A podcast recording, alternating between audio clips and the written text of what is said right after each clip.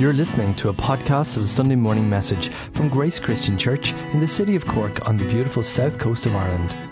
We hope and pray that it will be a blessing to you.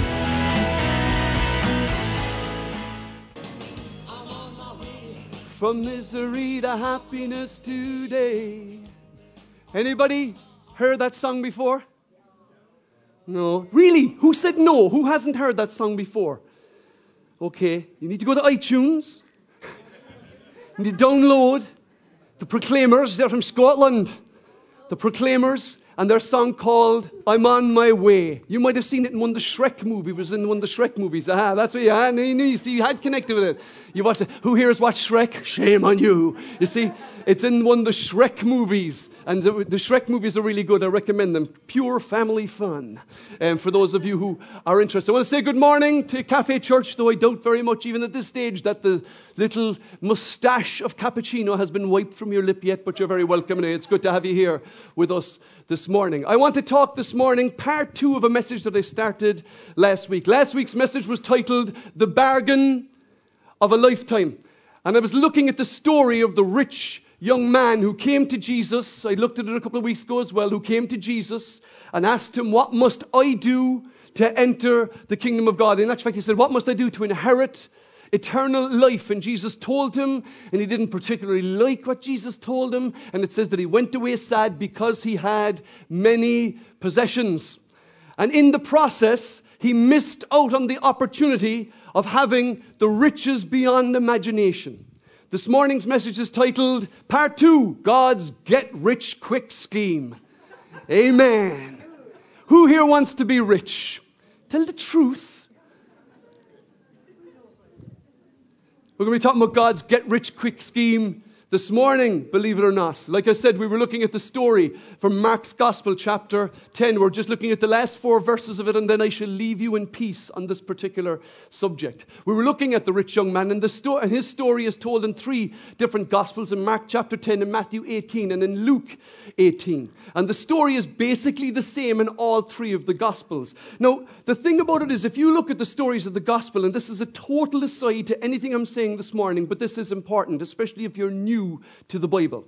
When you look at the stories in the gospel and you read the story of the rich young man and you see a slightly different version of the story where he said slightly different things in slightly different ways, or Jesus said something slightly different to him in the story in the various gospels, the thing to remember about it is that is exactly the mark of authenticity that is added to the scriptures as we read them.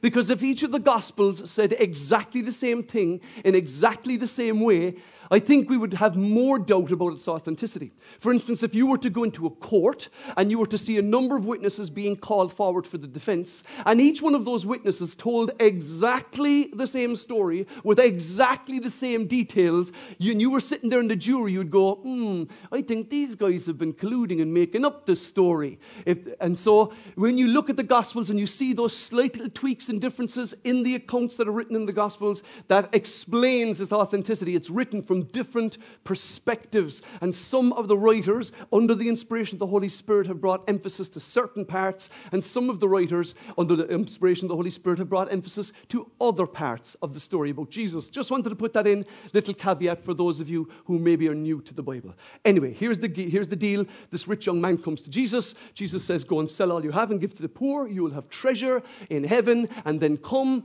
and follow me. And it says he went away sad because he had many possessions. He was the first man recorded, like I said in the Bible, who came to Jesus happy and went away sad. And Jesus turned to his disciples and he said this to them, and this is an important verse. Jesus looked at his disciples intently and he said, Humanly speaking, it is impossible for someone to enter the kingdom of God, a rich man, but not with God. Everything is possible with God. Everything is possible with God. You see, not only for that rich man was it hard to enter the kingdom of God, was it almost impossible for him to enter the kingdom of God. For us, no matter how rich or poor we are, without Jesus and without God, it is impossible to enter his kingdom. Jesus must make the way. We must have faith in him and we must trust in what he's done because what we do doesn't amount to a whole hill of beans at the end of the day when it comes to getting into the kingdom of God. It is impossible. And when we look at things that are impossible in our lives, God very often says that it is possible.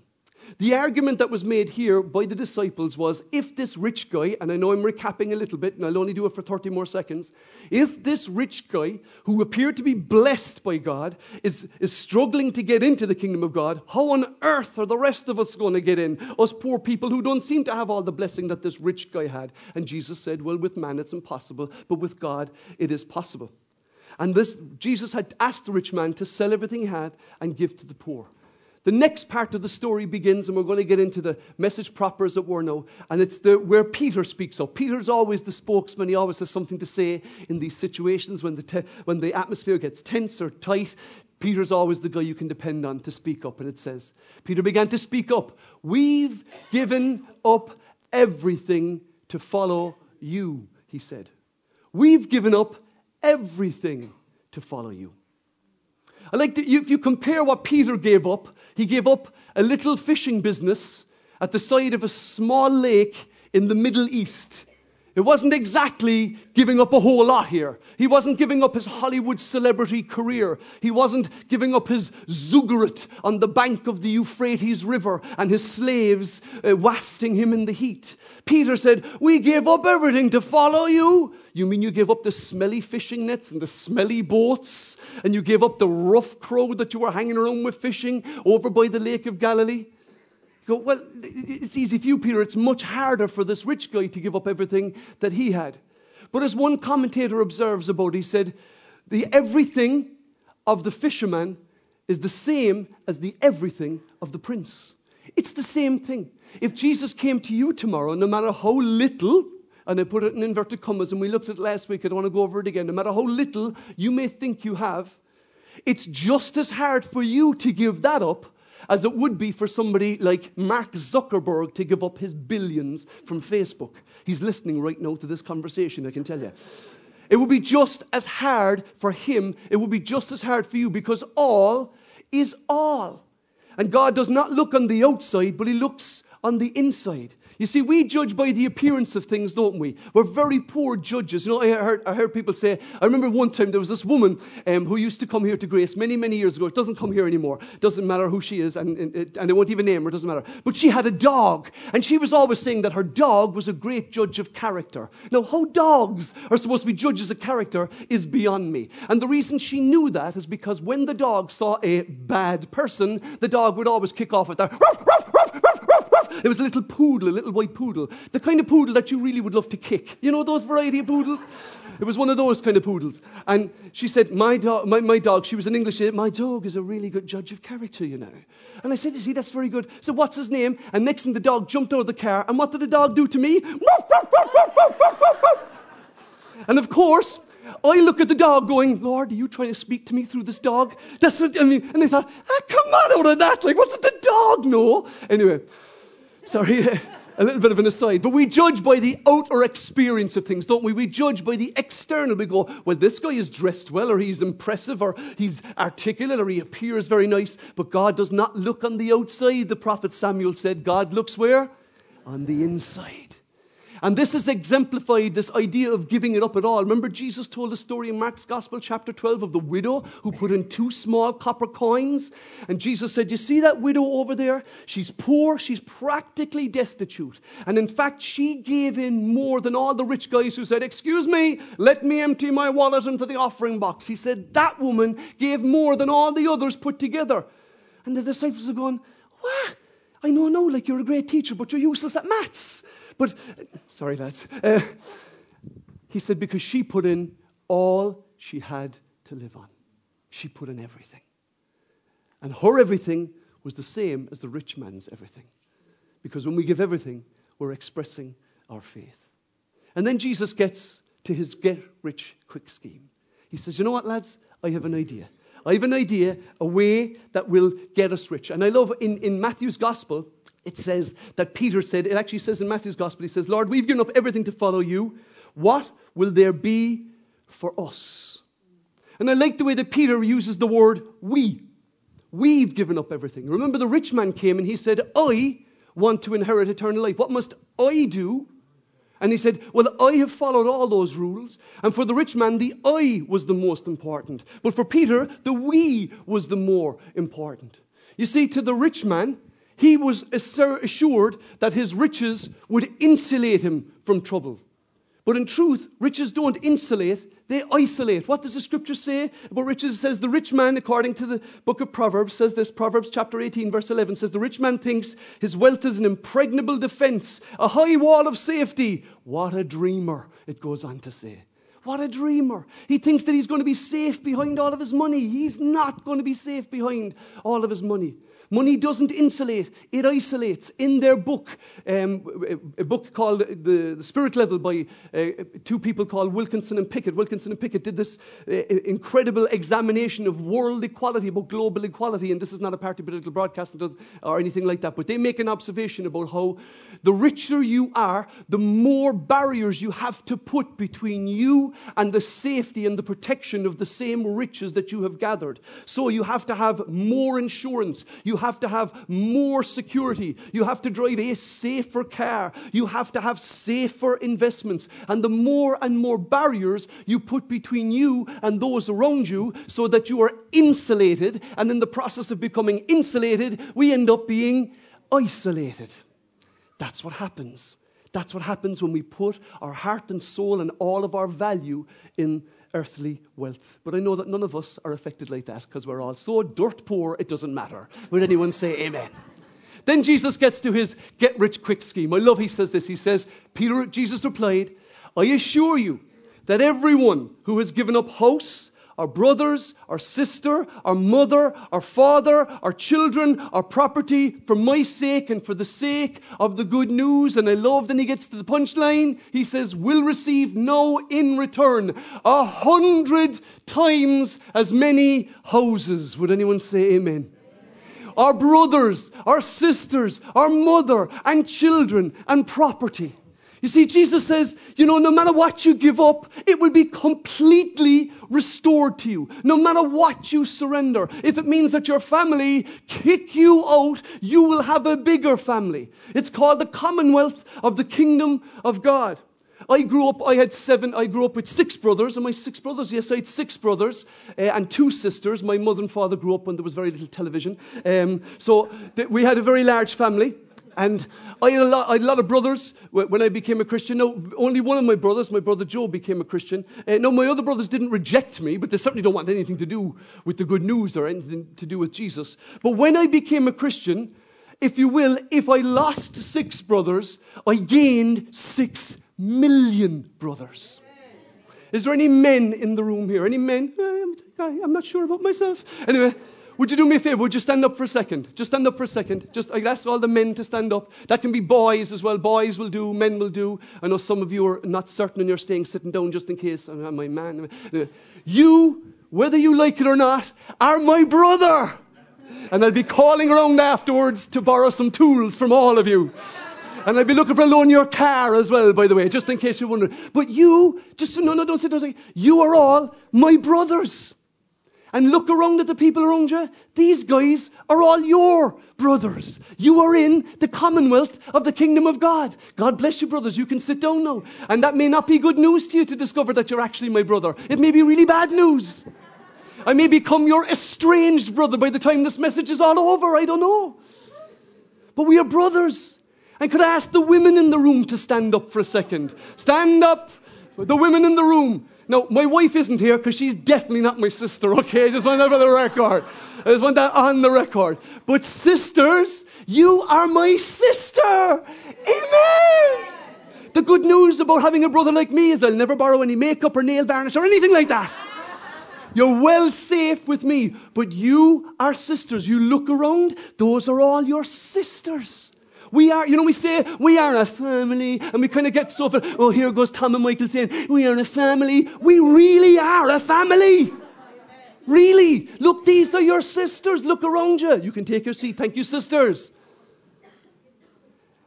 And there was probably a hundred women stood up and a hundred men stood up. So immediately, you've got a hundred. This promise has been paid back to you already. Sisters, brothers. And what about homes? Well, I love this. I love this because all my brothers' homes are my home. Amen. mi casa, su casa. Or better still, su casa, mi casa. You know, there is a commonwealth in the kingdom of God. Isn't that right? I tell you, my car broke down back in last September, October. I can't remember exactly when it broke down, but it broke down as it regularly does, right? So I've got this really clapped out car that I really love because it was a gift and so on and so forth. I don't want to bore you with that detail anymore. But uh, my car broke down, and somebody in the church here walked up to me after the meeting and said, I heard your car is after breaking down. I said, Yes, it is. He says, I want you to take my car. Here's my car. My car is seven years newer than your car. And I sat there going, Thank you, Lord. Amen. He said, My car is seven years newer than your car, and you're very welcome to it. You can take it away. Now, if you're a visitor here this morning, just for the record, okay? We're not all going taking cars off each other, our houses, all right? Just for the record. That's just important to say at this point, okay?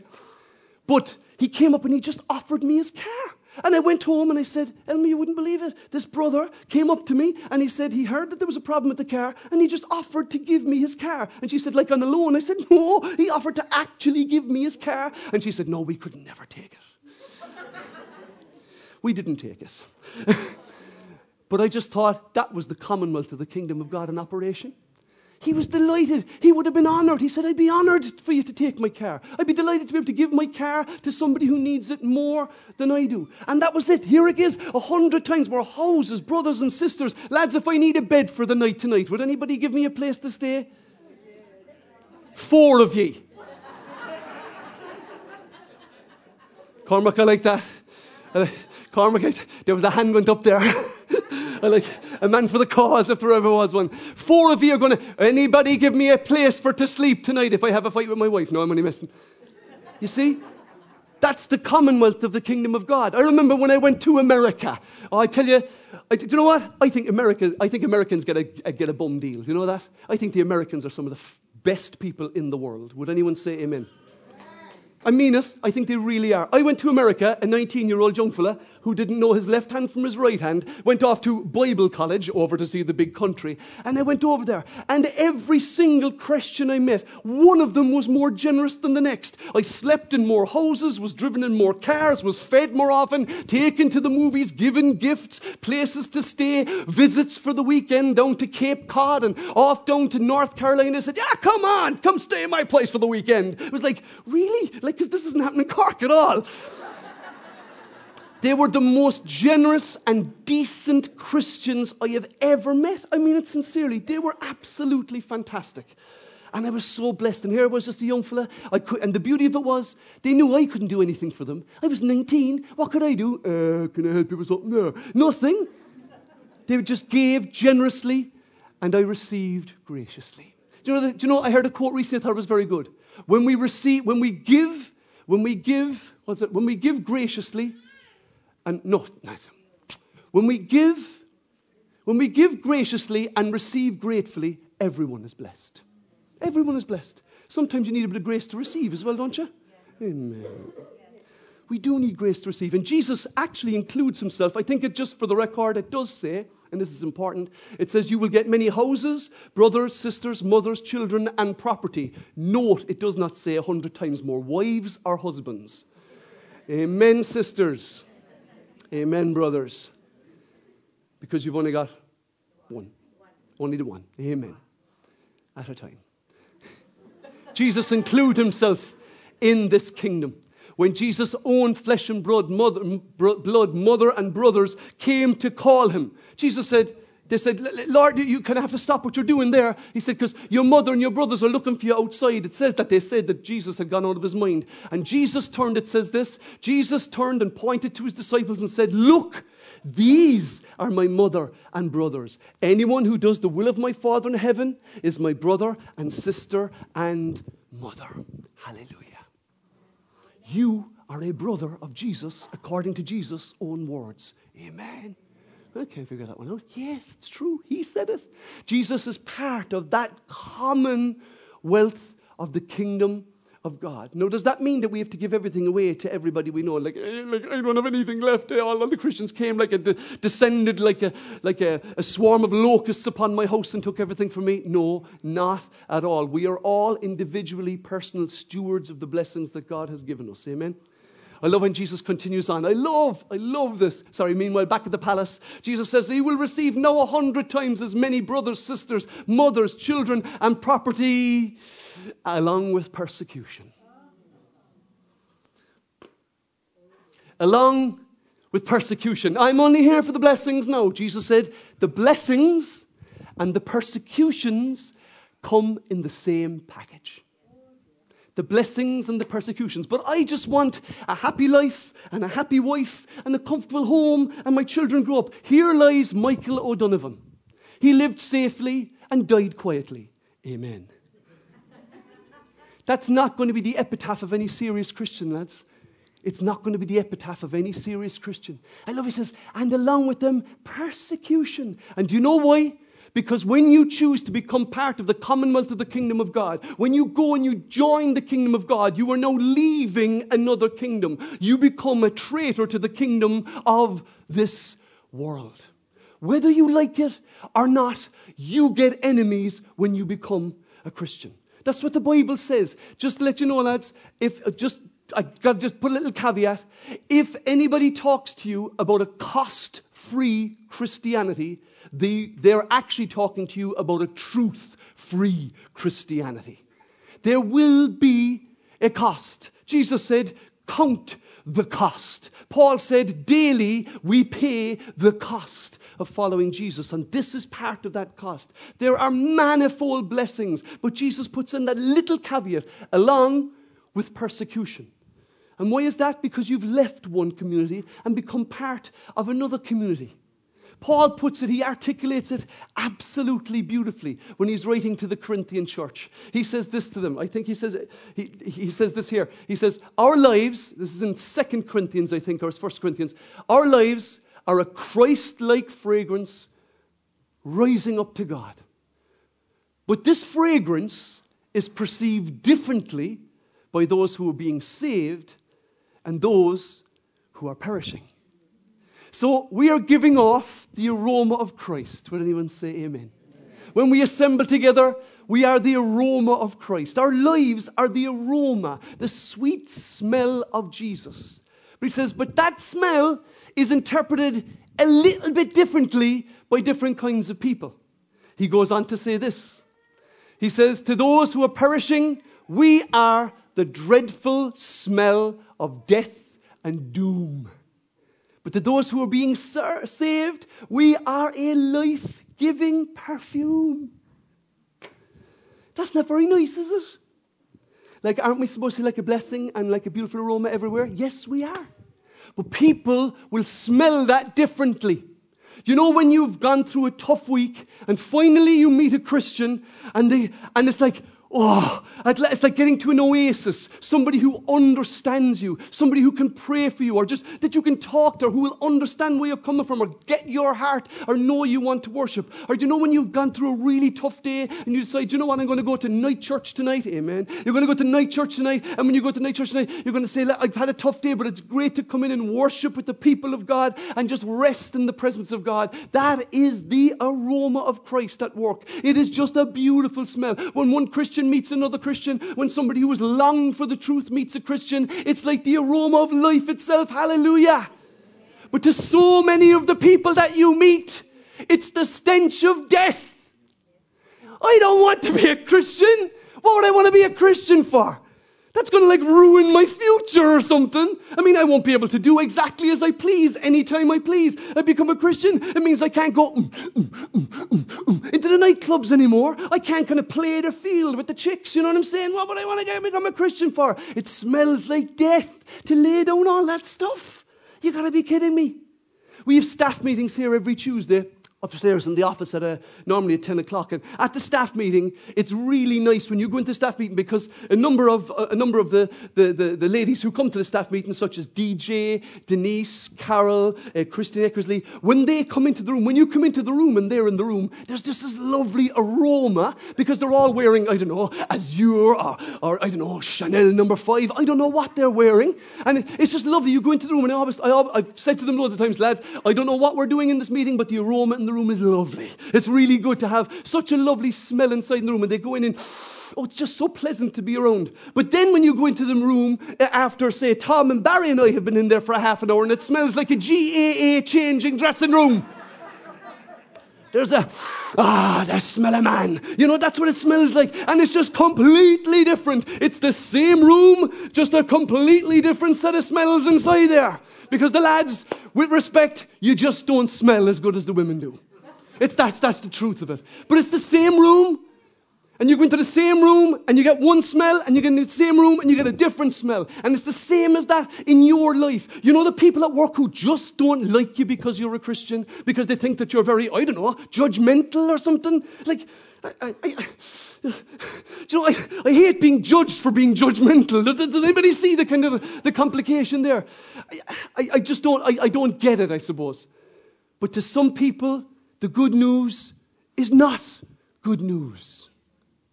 It's not good news. It's terrible news.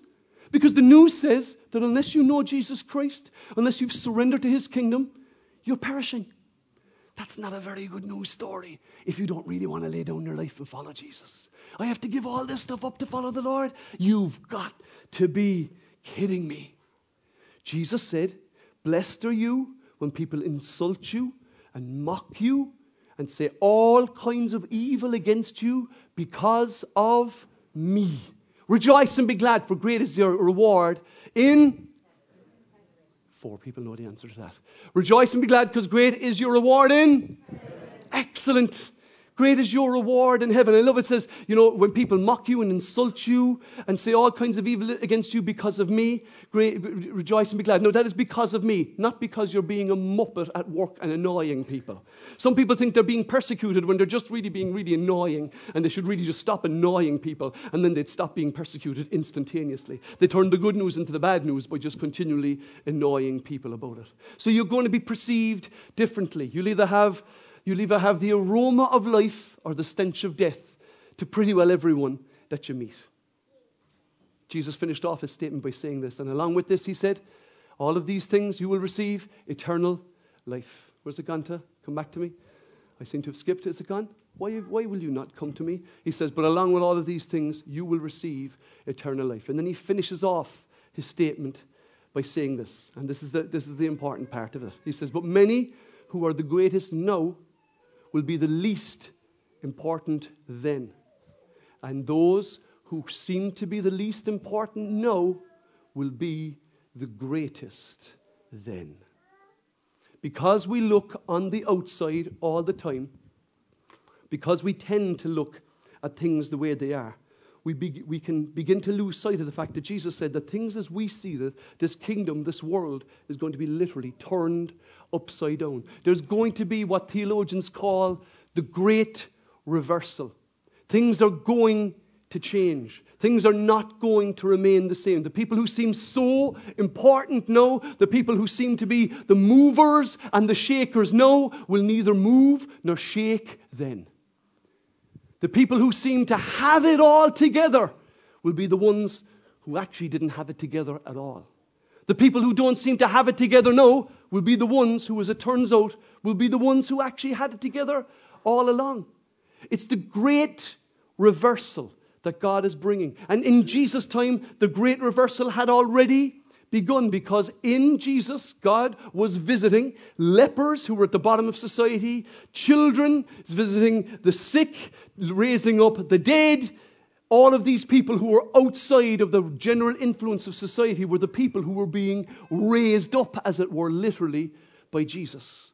So those who were great now aren't going to be so great then. And when you think about the context of this situation, and this is important, when you think about the context of this conversation that Jesus is having, he's just after sending away a guy who was very rich and very influential. And he said, You see, the people who are rich and influential now, they're not going to be rich and influential in the kingdom of God. All I can say that, to that is, Hallelujah. And the people that you think are really, really important now, they're actually not going to be that important when the push comes to the shove. There will be a turning over. The ones who are the biggest losers now will be the biggest winners then. That's what Jesus is saying. And it's all over the place. You give to get, you win, you lose to win, you surrender to take up life, you lose the things that you're holding on to to gain. And already that is happening, and it's happening in your life, and it's happening in my life. We just don't see this great reversal at work as things currently stand. But it actually is going on right now in your life, and it has the possibility of happening right now in your life. Josiah, would you click the mouse onto the ProPresenter page, please? You would. Because the things that are going on in your life right now can reflect that. Here's what, here's what Peter wrote to the early Christians. He said, God opposes the proud, but who does he give grace to? To the humble. Now we always say, well, I am such a humble person. And apparently, the minute you say you are humble, apparently you're not humble anymore. It's just one of those horrible, kind of awful headlocks that you can get yourself into. He says he opposes the proud, but he gives grace to the humble. Have you ever noticed anything? It's very hard to experience God's grace in your life when you're proud. Do you ever notice that? Do you ever notice that when your back is up and when you're angry about something? I know none of you ever suffer from anger, but I have the odd, you know, the odd time. I get annoyed about the odd thing. It's very hard to experience God's grace when we're full of our own thinking and full of our own anger and full of our own emotions. In actual fact, it's not hard to experience God's grace. It is impossible to experience God's grace in the middle of that situation. If I decide to lose the cool with my neighbor because he turns up the music too loud, if I get stuck in the guy who's cut me off in traffic and I lose the cool with him or whatever, you know, get me wrong, I'm not going around the place losing the cool all the time, that's just for the record. But if I do, it's very hard to experience God's grace in that situation. If I'm going around deliberately holding a grudge against somebody who has wronged me, then I will never experience God's grace in that situation. I put myself in the reverse of the great reversal because God says the way up is the way down. God opposes the proud. And you know when we get proud, I, I know none of you ever get proud hearted, but I do. And you know what C.S. Lewis describes it as the most anti God state of heart. I have my pride, you know. I, you know, this, this thing, you know, I, am not going to do that now because I, I, I have my pride. I'm not going to do that. I'm not going to give in to that. I can't experience the grace of God in that situation. If you're not experiencing the grace of God today, guys, if you're not experiencing the grace and the presence of God, is it possible that there's something in your heart that is stopping you from experiencing the presence of God and the grace of God? He goes on to say this So humble yourselves under the mighty power of God, and at the right time, He will lift you up in honor. Isn't that a good promise? Amen. Marianne thinks it's a good promise. Does anybody else think it's a good promise? You see, we don't like humbling ourselves, do we? It's just contrary to our nature. It just doesn't go with us. Paul says this. He said, It's the way of the flesh this, the physicality, the natural man, to war against the spirit, to war against it. Have you ever wondered why can it, why is it so hard to just focus and to pray? Why? Because your whole system doesn't like doing praying because praying is a spiritual activity and your body and your nature don't like doing spiritual things naturally. They don't like doing it. Or even when you're reading the Bible, I, I can't concentrate on, uh, I think I'll just watch Netflix instead. Why? Because your body says Netflix Netflix is much more interesting because it's at war with your spirit. That's what's going on. And here he says, humble yourselves under God's mighty power. We don't, lo- we don't like that, but we like the last bit, and at the right time, he will lift you up in honor. What has that got to do with my life? This is what it's got to do with my life. I want to experience the grace of God in my life. Do you want to experience the grace of God in your life? I want to experience that grace. And I hope that I have the wisdom and the experience to know that the longer I store this stuff up in my heart, the worse it gets for me, and I want to lay it down. Let's stand for a second. We're going to, we're going to pray, we're going to worship. John, would you come up and sing for us? John, the band are going to come up.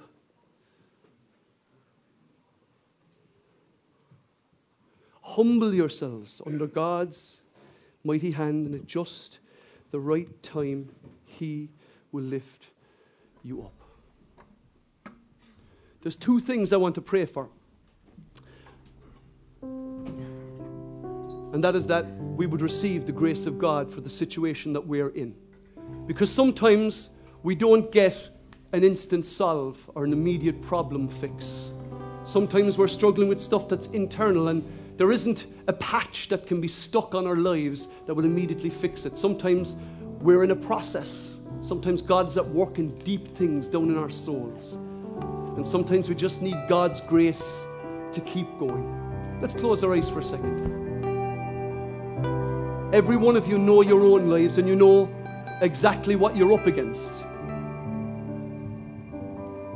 And for some of you this morning, this is just going straight over your head and it just doesn't fit, and that's fine. But for others of you, you realize, Lord, I really do need your grace. Right now, I need your grace. And Lord, I want to humbly ask for you to minister your grace to me. Lord, give me the grace so that I can lay down that hurt. I can lay down that anger. I can lay down that frustration. I can lay down that disappointment. Lord, would you give me your grace this morning? Give me your grace. Lord, don't oppose me, but favor me this morning. If you realize this morning you need God's grace for your situations or for your life, would you raise your hand? See your hands. Just keep your hand in the air, just for a moment. For others of us, we're trying our best and we're trying our best to follow the Lord. But this breakthrough, this change that we so desperately need, whether it's in our own lives or in the lives of someone around us, maybe we're longing and praying for somebody else. Maybe we're waiting for a breakthrough for work or the relationship. Peter says, Humble yourselves under God's mighty hand. And at just the right time, He will lift you up. Sometimes we need grace to wait for God's timing. If you need grace for God's timing for that breakthrough in your life that you're longing for, say, Lord, I just need grace. I need, I need, I need to be patient. Let me hold on for your perfect timing. Would you raise your hand? I'm going to ask you to do something very small. I'm going to ask you to leave your chair. We're going to come here to the front. We're going to pray. We're going to ask for God's grace and for God's perfect timing to be executed in our lives. We're going to give thanks for being part of the commonwealth of God's kingdom. That He has great things stored up for us. Hallelujah. Bless the Lord, on my soul.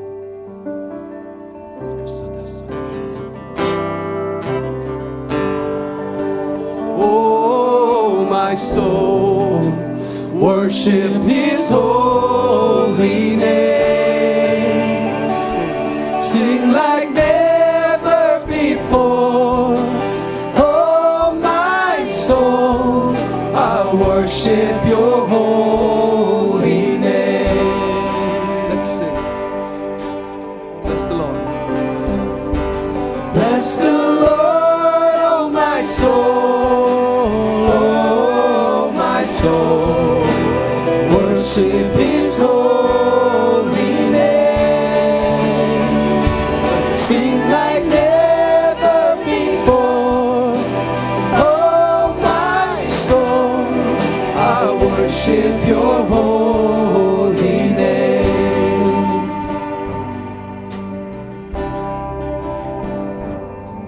fantastic story recorded in the book of Chronicles and in Kings in the Bible.